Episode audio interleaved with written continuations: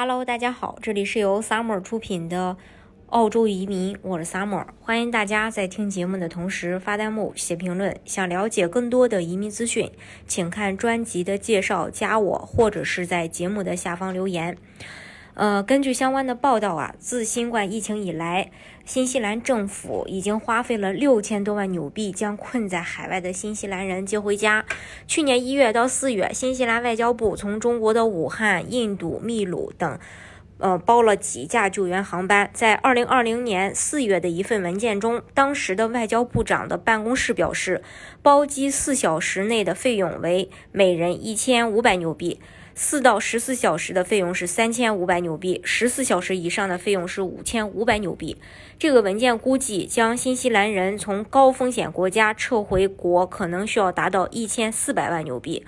政府已经帮助六千多人从三十八个国家撤回，包括使用包机、商务飞机和国防飞机。去年，政府包机三次把人们从印度接回家。印度航空提供了十个航班，人们还可以选择乘坐第三国撤侨航班返回，也可以选择从南印度乘坐商业运营的私人包机返回。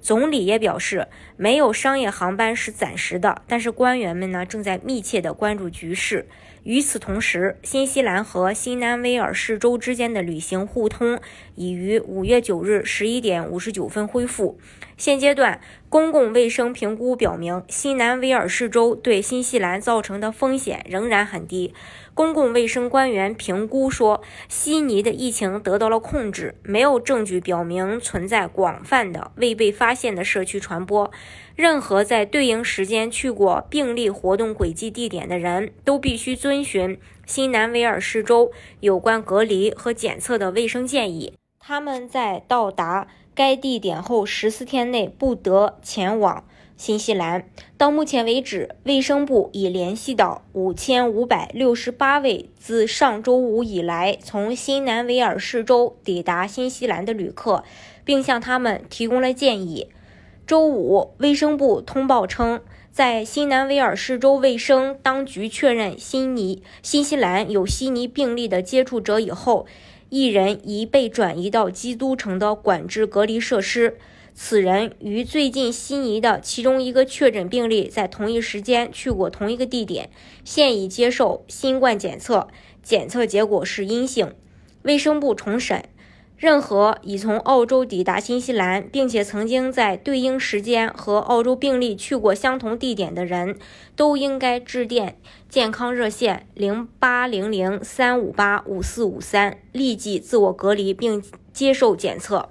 由于新南威尔士州官员未能确定悉尼的新社区病例与一名返澳旅客之间的传播链，新西兰疫情应对部长宣布，当天晚上十一点五十九，就是下午的十一点五十九开始，新西兰和新南威尔士州之间的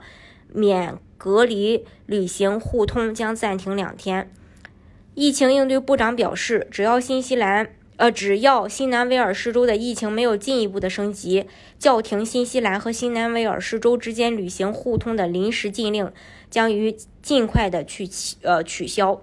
这是关于新西兰和澳洲之间的最新关于疫情的消息。大家如果想具体了解澳洲和新西兰的移民政策的话，欢迎大家在节目的下方留言，或者是看专辑的介绍加我，或者是私信我。